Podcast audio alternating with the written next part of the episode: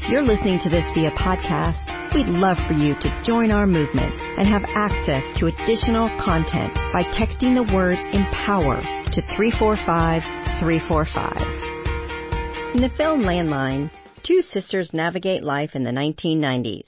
Back before we all carried a smartphone everywhere, we were bound to landline phones for communication.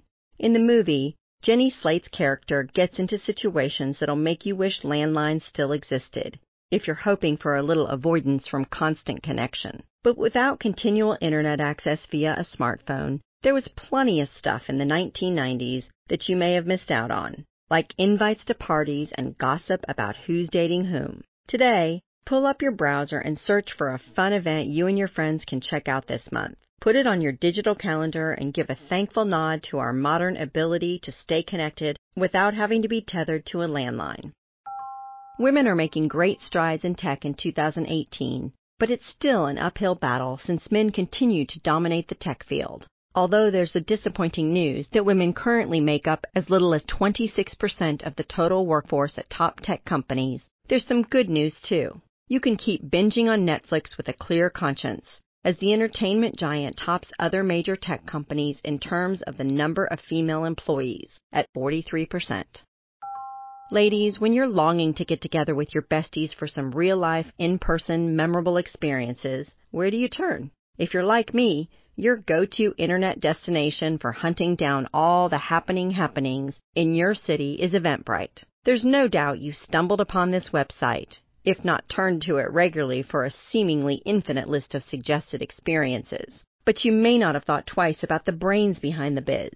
I'm talking about today's woman to watch, Julia Hartz the co-founder and CEO of Eventbrite, the world's largest event-focused technology platform. Since 2006, Julia built Eventbrite from the ground up into the tech titan it is today. That's an awe-inspiring long time to dominate in the tech world. During those early days, Julia was in the trenches, managing all aspects of the biz, from answering customer support calls to contributing to marketing and recruitment efforts.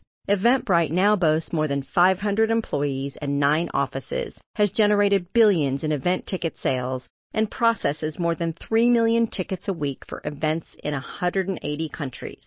Eventbrite is a testament that a good product can go a long way. But Julia knows the importance of putting serious effort into creating a company culture that places its employees first.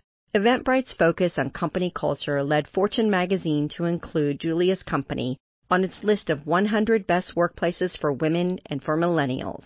And for the past eight years, the San Francisco Business Times has named Eventbrite one of the best places to work in the San Francisco Bay Area. But that's just the tip of the iceberg with regard to Eventbrite's triumph. Under Julia's leadership, the company has raised more than $300 million in funding, acquired seven companies, and is now valued at more than a billion dollars.